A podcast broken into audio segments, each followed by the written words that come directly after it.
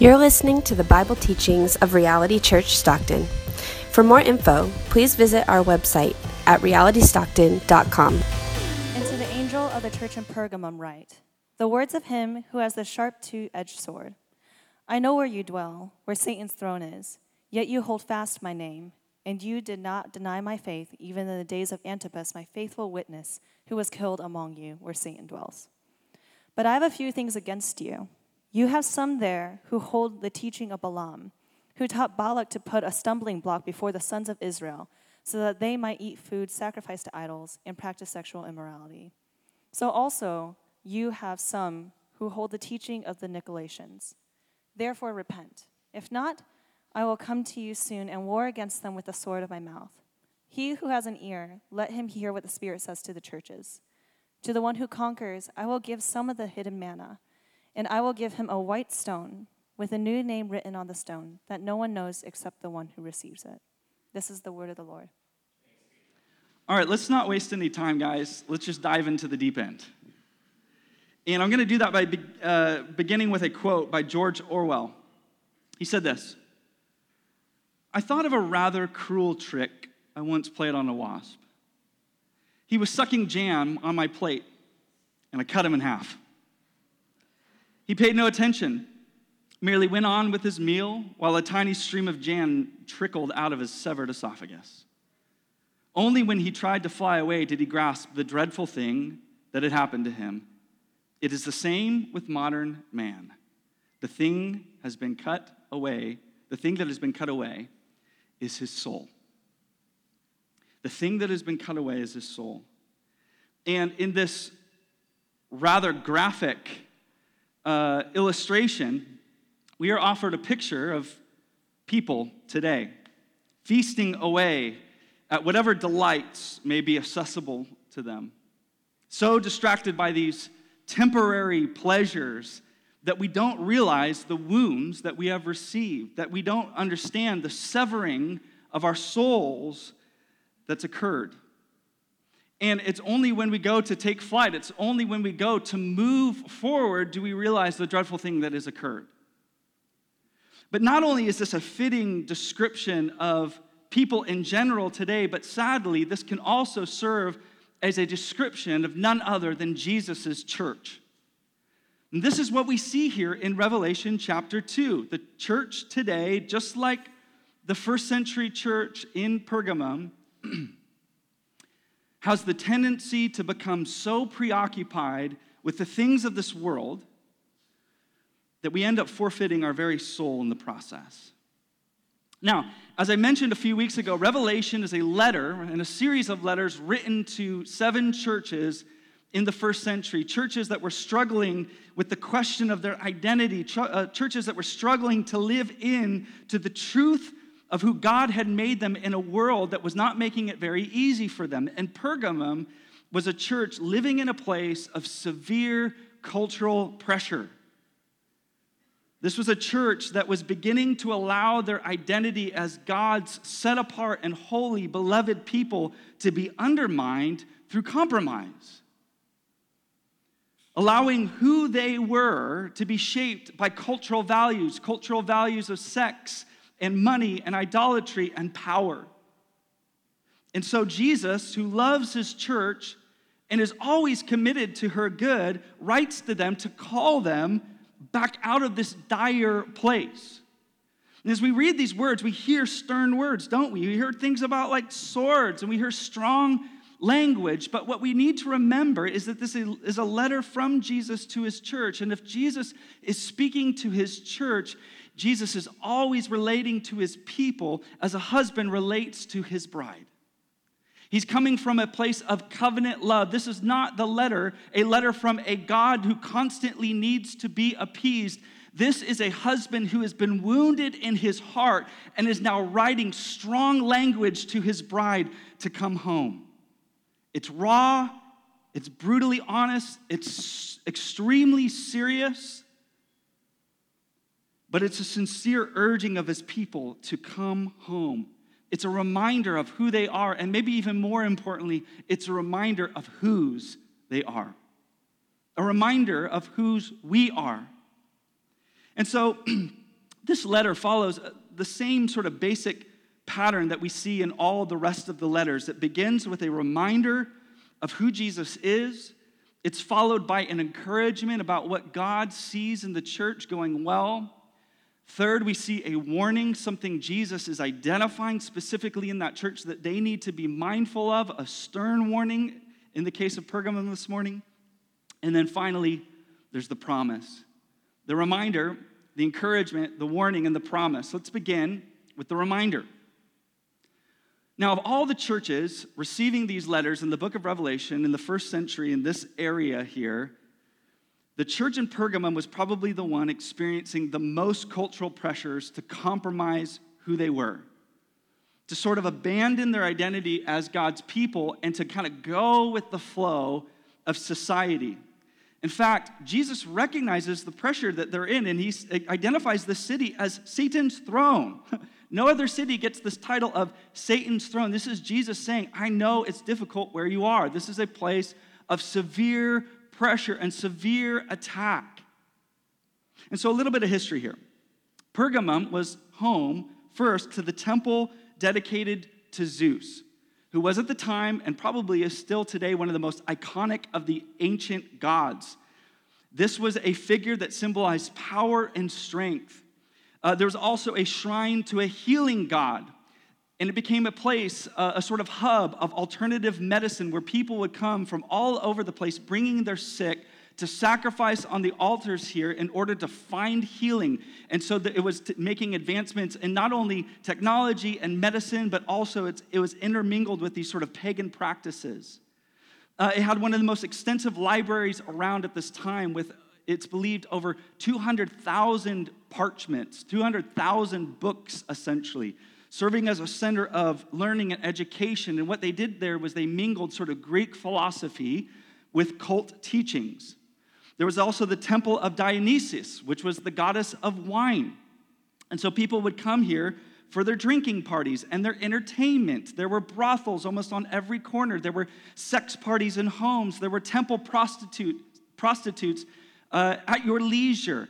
Pergamum was essentially like if you mixed Washington, D.C., Harvard, and Las Vegas all into one city.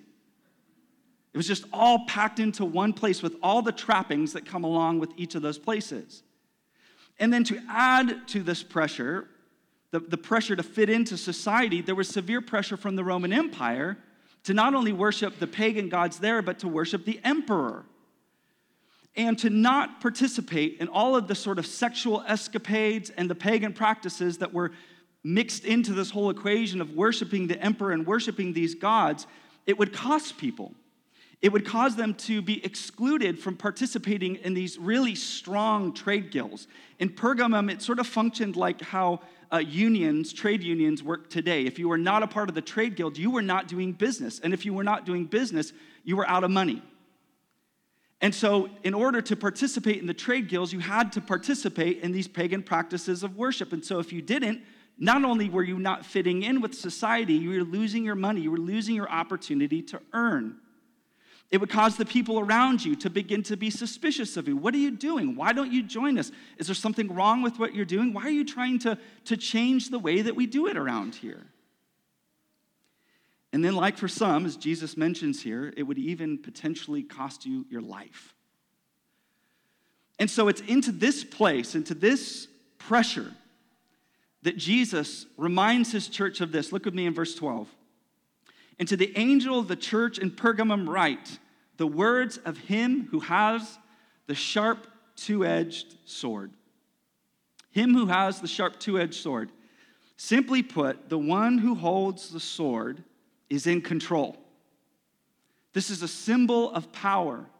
And at the time, uh, to hold the sword to be the bearer of the sword meant that you were the individual that had the authority to judge, you had the authority to lead, and ultimately, you had the authority to execute capital punishment. And so here's the reminder that would have been like a breath of fresh air to the church in Pergamum. Jesus is essentially saying, It's me, not Rome, that holds the power of life and death. It's me. I hold the sword. See, because Jesus died and he rose again, and Revelation 1 tells us that when he rose, he rose with the keys of death and Hades. What that now means is that the power of life and death are his and his alone. And because Jesus lived a life that we could not, and he died the death that we deserve in our place, he now has the power to give or to withhold life, to offer us life and to withhold it. He's saying the emperor is not the one in charge. Rome's not the one with the sword. I am. I'm in control. I'm in control of your life. I'm in control of your community. I'm in control of your future. I'm in control of your destiny. I'm in control of your eternity. I'm in control. What Jesus is essentially saying is that they can promise you a good life, but only I can offer you a life worth living. Only I can offer you a life that is true and lasting. They may even kill you, but I hold your eternity in my hand. Rome barks, but I speak life. He reminds the church of who he is. Secondly, we see an encouragement here. Look at me in verse 13. I know where you dwell where Satan's throne is. Yet you hold fast my name. And you did not deny my faith, even in the days of Antipas, my faithful witness, who was killed among you, where Satan dwells. Now, this is a repeating statement that Jesus makes here. I know, I know, I know. If you remember what this means, it means Jesus is saying, I see, I acknowledge. I acknowledge what you're dealing with. I acknowledge your life. I acknowledge your community. Uh, recently, Michelle and I have been working through a very challenging uh, parenting issue. And there have been seasons where we have tried to describe it to people. And there were moments where I felt like, are we the ones who are going crazy here? Are we the only ones that see this? Is it really this hard to explain what a weight this is, what a challenge this is, what a burden this is? And sometimes I would feel like I was the crazy one. Like, I was, am, am I missing it? Am I just seeing this wrong? And so we had a family member who stepped in to help in a really involved way. And after that time, she simply told us, I see what you're saying. And I can't tell you how profound and encouraging that statement was when I, we thought we were the crazy ones. Are we the only ones seeing this? And, and, and she steps in and is like, You're not crazy. I see what you're dealing with. I see the weight of this. And this is exactly what Jesus is doing. He's saying, Church, you're not crazy. You're, you're not missing this. You're really going through it. I see exactly where you are. I see the hardships that you're enduring. I see the pressures that are on you. I see the pain that you're experiencing. This is the encouragement for us. Jesus has his eyes on people who are in difficult situations. Jesus says, I see you in that difficult relationship. I see you in that difficult job. I see you in that difficult ministry. I see you bearing that difficult burden. I see you, church, living in that difficult city. I see you. I acknowledge you. And so, what Jesus recognizes and commends about his church is even though they are in the midst of such a difficult place, they have remained loyal to him. He says, You are holding fast to my name. You still profess me as king. You still profess that I am Lord, even when it is costing you severely. So there was a custom in this, uh, in this place, a law of the land, that when you address the emperor, you would address him like this My God and my Lord, or my Lord and my God. And yet there was a man, and probably among others, named Antipas, a Christian, who said, nah, not going to do it. And so, church history tells us because he refused to acknowledge that the emperor was ultimately God and Lord, it was going to cost him his life, and he was on trial. And while he was on trial, the people being so gracious, they gave him an out. They said, All right, we're going to cut a deal with you. All you got to do is take a little pinch of this incense and scatter it over this pagan sacrifice and say these three very simple words Caesar is Lord. Easy peasy. And in the grand scheme of things, it's no big deal because you can, we're still going to allow you to worship your God. We're still going to allow you to be a Christian. You can still go to church, still sing, still give, still serve, do all that Christian stuff. All we're asking for is a small pinch, just a little compromise. And you can live. And Antipas responds and he says, My loyalty is not with the emperor, and my loyalty is not with the empire. My loyalty is with Christ. And what I have found is not only is he worth living for, he is worth dying for. And so they roasted him in a brazen altar like a slab of meat. And not only did this occur in his life, but they made it a public spectacle so that everyone could see what it would cost you to be loyal to Christ. And so, what Jesus recognizes and now encourages them in is that even in the midst of such a frightful sight, could you imagine the government plucking one of our church members and roasting them for Christ? How many of us would show up that next Sunday morning? How many of us would continue to stand in the name of Jesus Christ? And what Jesus recognizes is that you have not renounced your faith in me. You remained when it would have been so easy to flee, so easy to run away, so easy to go somewhere else where the pressures were far less severe. But despite this loyalty to the Christian faith that is commendable, Jesus also warns them which leads us to our third point the warning. Look with me in verse 14 through 15. But I have a few things against you. You have some there who hold the teaching of Balaam, who taught Balak to put a stumbling block before the sons of Israel, so that they might eat food sacrificed to idols and practice sexual immorality. So also you have some who hold the teachings of the Nicolaitans so I'm going to give sort of the big idea here, and then we'll work backwards on what I think Jesus is saying here. Jesus is essentially saying, I desire more than your profession of faith. I'm commending you that you still continue to say in the workplace or in your homes or in your friendship circles, where it is difficult, I am a Christian. I'm commending that. I don't want less than that, but I'm calling you to more. I desire your fidelity in our relationship. I'm grateful that you have not removed my ring, he's essentially saying, but you wear my ring when you're in bed with other lovers. And you say that you love me, you confess that you love me, but you stepped out on me, and you ask any married person, partial fidelity is infidelity. And this is at the heart of Jesus' warning here. And in order to illustrate it, Jesus draws from some of the history, uh, the history of Israel as a nation and some of the biblical history that we find in the Old Testament. And specifically, he draws from the strategy of a man named Balaam that's found in the Old Testament account of Numbers. In the book of Numbers, we read about how the Israelites have just come out of the land of Egypt, out of slavery and bondage for hundreds and hundreds of years. They're passing through the wilderness. God is bringing them into the land of freedom into the land of Canaan, and they're passing by these different tribes and these different people, and they're passing by a nation called the Moabites. And the Moabite king named Balak hates them, and he hated to see this nation flourish. So he gets this idea. He calls upon a shaman. The Bible refers to him as a prophet, but he's not a Hebrew prophet. He's sort of like, I don't know, some sort of prophet. We don't know really what kind, but he's like a, a like a shaman of the area.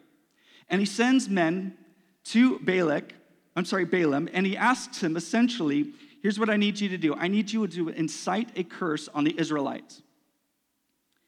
And so Balaam, Balaam responds to, to, the, to the men and says, Send back word to your king, no, I'm out. I can't do it. I'm not your guy for the job. And so Balak responds again, and he's like, No, no, no, listen, listen. I'll pay you anything you want. Whatever you want, I'll give you riches. I'll give you whatever you want. All I simply need you to do is curse this people. Easy peasy, get it done. And Balaam says, I don't think you understand. I can't curse them. I can't. They're God's people, and they're a blessed people, and I can't curse what God has blessed. I just can't do it.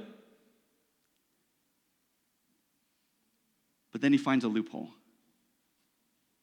This is where the story gets interesting. He essentially says if you can't defeat them from without, let's figure out a way to defeat them from within. And this is a battle that's not going to be fought on the battlefield. This is going to be a battle fought in the bedroom. And so Balaam looks over the people from this hillside. He looks over the Hebrew people. He gets an idea. He turns to the king and he says, oh, I got an idea. Build a bunch of temples, uh, I'm sorry, a bunch of uh, altars for sacrifice here. And I can guarantee you it's just going to be a matter of moments before I've got them up here worshiping to your gods. Essentially, the idea was this while I can't get God to curse his people, I can get them to bring the curse on themselves. And rather than fighting them or cursing them, they entice them. And they sent a bunch of Moabites' finest, the, uh, Moab's finest women into the people to sleep with Israel's men. And when they were overcome with their lust and overcome, they were drunk on love, they were lured up to the altars. And like he anticipated, God's people were sacrificing on the altars of pagan gods. Now, here's the interesting thing. Let me, let me note this first, by the way. This is why the Bible is so adamant about us not being unequally yoked. Because inevitably, God's people will be the ones that are drawn away to compromise. The interesting thing is that they didn't fully abandoned their God. In fact, they remained with God. They remained God's covenant people. They remained worshiping God and remembering the Sabbath and doing their best to obey the commands, and yet they also worshiped other gods as well. And in their divided worship, they forfeited their blessing. And this is how Satan works. Not to get you to renounce Jesus completely, but just to bring in something else in the mix. I've been reading uh, The Pilgrim's Progress with my kids. It took us almost a year. We just finished like last week. And The Pilgrim's Progress is a story that follows the journey of a man named Christian on the Christian journey. It's a profound story.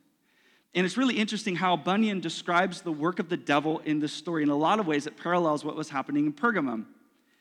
Christian, he's armed with his spiritual armor and he's going through the valley of humi- humiliation and he's approached by this demonic figure named Apollyon. It's everything you could imagine the devil to be and worse. He's like a dragon, he's like throwing fire, he's attacking him, but he's got that little spiritual armor on and he withstands against the enemy and the enemy flies away and he flees. Battle's over. But it's interesting because almost immediately after this account, Christian and his fellow companions are forced to now travel through a city called Vanity. And Vanity has this fair that goes all year round, and it's where we get the term today, Vanity Fair. And at this fair, there's access to whatever pleasures you seek quote, silver, gold, titles, lusts, bodies, prostitutes, men, women, whatever it is you seek, it's here. Whatever you fancy, we've got it. And as they pass through, like an open market, like a flea market, each person is beckoning them to come in, pressuring them to come get a taste. Hey, it's acceptable here. Hey, it's, it's totally okay. Keep your Christianity thing here, but we got more. What happens in vanity stays in vanity. I promise no one will know. Wooing them. What this highlights is that if Satan can't defeat us in over attack, he'll acquire more successful tactics of bringing us down. And this is probably how he is working in many of our lives. And no matter what generation or where we find ourselves in the world, it is typically going to be through the same bait. So here it is through pleasure and compromise. If Satan's going to trip you up, here's what he's going to use pleasure and compromise.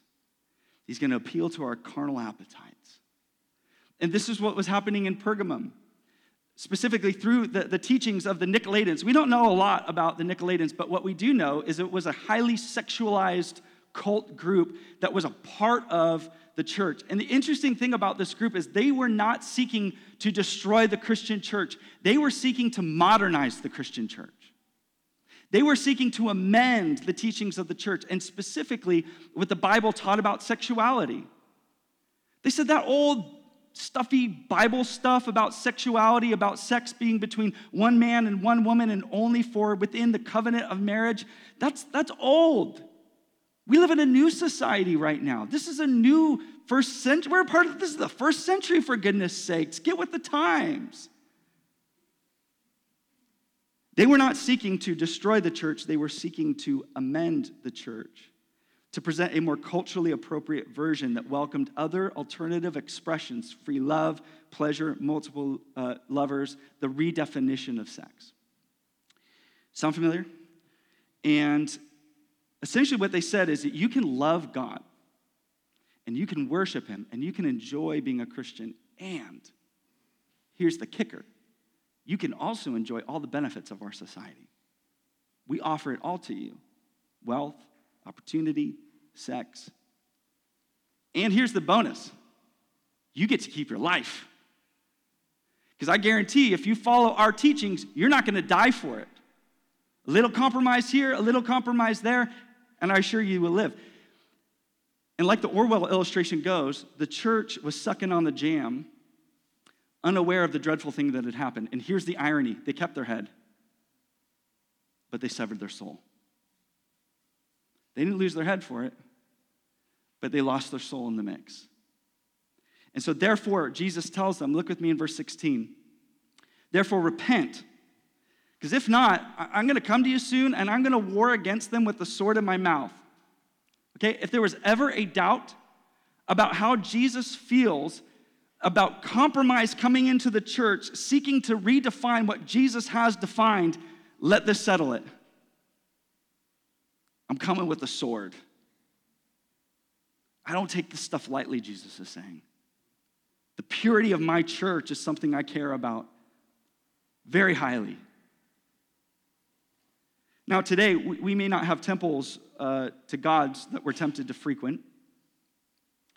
But there are plenty of shrines that we frequented. And there are plenty of opportunities for us to begin to worship lesser things. And this is a call to the church. I'm going to be really explicit with you. This is a call to us to abandon compromise. To abandon compromise. And to return to Jesus and to recognize that Jesus calls us into fidelity, not just fidelity of mind, not just fidelity of heart, but fidelity of mind, heart, body, and soul. All of us, all of us is yours, Jesus.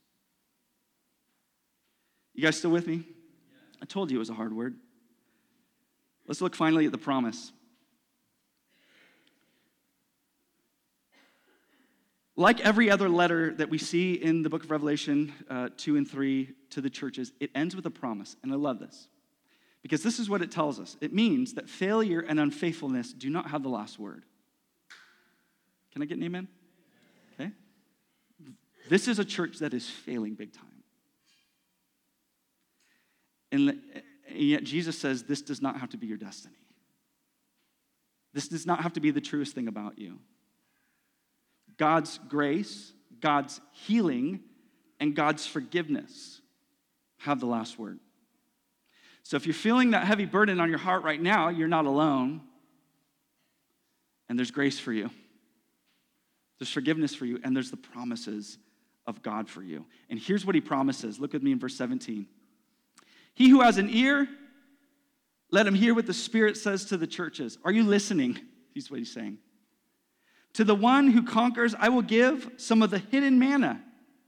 I'll give him a white stone with a new name written on the stone that no one knows except the one who receives it. Now, there's a few things to explain here briefly, but in the ancient times, uh, it was very common to send out these small little stones as invitations to festivals and the parties, the kind of parties that we would see at the temples in these different places in Pergamum, the kind of parties that the church would often have to be missing out on because of their convictions. And so this, these little stones were like a ticket of admission. If you got the stone, you were into the party. If you didn't get the stone, you were not a part of the party. And what Jesus is saying is this while you now may be missing out on a lot of feasts and a lot of parties and a lot of pleasure and a lot of hap- what's happening in your town right now, and you are often going to feel like an outsider.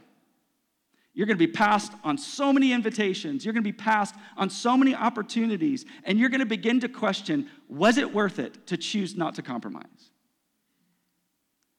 What Jesus is saying, you're going to get the stone. In other words, I'm inviting you to something better. And what I'm inviting you to is a feast.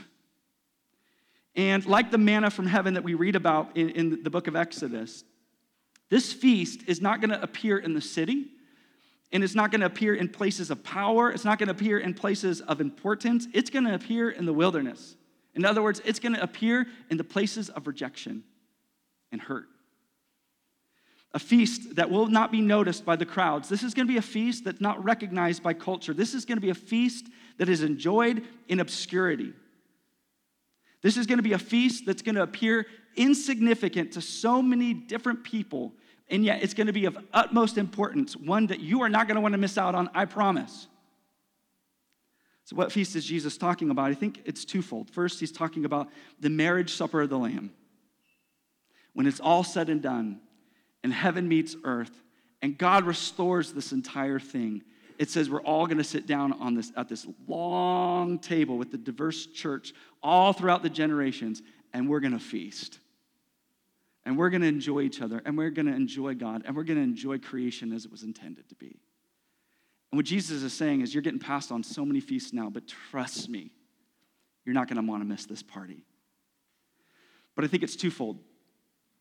Many commentators believe that jesus is also alluding to the lord's table that thing that we do every single Sunday that we gather. The Lord's table is God's means of grace and, and nourishment to our soul. This is where Jesus meets us. It's where we remember Jesus' death and his resurrection for our life and for our freedom. It's where we acknowledge that, that Jesus was rejected and Jesus was abandoned so that we could be welcomed to the table. The stone was rolled in front of Jesus, separating him from God so that the stone, the white stone, the invitation, be extended to us. And what Jesus says is on that stone is a new name. And in the Bible, as you read through the Bible, almost every single time someone gets a new name, it means that they're receiving a new identity. When you get the stone, it's, it's a representation that Jesus is redefining us. You are no longer defined by your past. You are no longer defined by your sin. You are no longer defined by the cultural pressures around you. You are no longer defined by what, by what you make yourself. You are defined by me. This is who I make you. This is who you are now. But it's interesting because when we get that stone with that name written on it, uh, the name has a little bit of mystery and secretiveness wrapped around it. He says, uh, a new name written on the stone that no one knows except the one who receives it. Here's what I think that means I think it means it's an identity that is not shouted from the rooftops, but whispered. What, what do you got to do to hear a whisper? You got to come in close. And here's what I think Jesus is saying is with this new identity comes a new intimacy a new intimacy with Christ. And so, with this invitation, is not just an invitation to a feast, but to nearness with Jesus. And, and like a spouse may give, uh, you know, his bride like a secret term of endearment. This is a word just between you and me. This is a name that just you and I share. Jesus leans in and he whispers, "This is who you are now. You're mine. You're my beloved." And here, I believe, is the key to this whole letter, if I may be so bold to say something like that. Here's the secret to what Jesus is saying. And it's the key to faithfully navigating the pressures of this world. It's the key to faithfully navigating a world with so many temptations and so many pressures to conform and so many pressures to compromise. Here it is it's the invitation into true intimacy with Jesus, into his loving arms. And this is the kind of intimacy that we were created for. And if I could be so bold to say this about you, this is the kind of intimacy that you long for most, whether you know it or not. As it's been said before, the young man that knocks at the brothel is really looking for God. Here's the intimacy beneath all those journeys, all that seeking that you've been on for your entire life. It's, it's, it's found here in the arms of Jesus. And what Jesus is saying is find everything you could ever want here with me. Listen to the words of C.S. Lewis. It would seem that our Lord finds our desires not too strong. You don't need to bridle your desires. Don't let anyone ever tell you that. But too weak.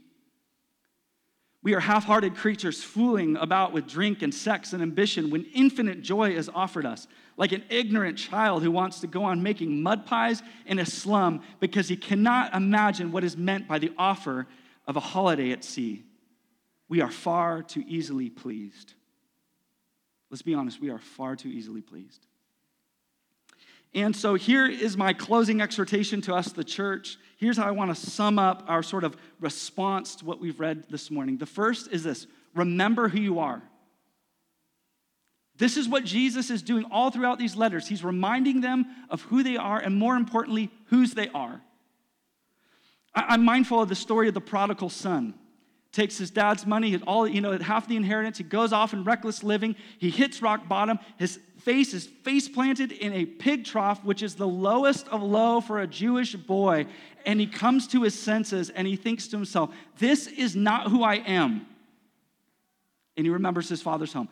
That's what we need to do. When our face is face planted in the pig slop of our lives, we need to remember this is not who I am.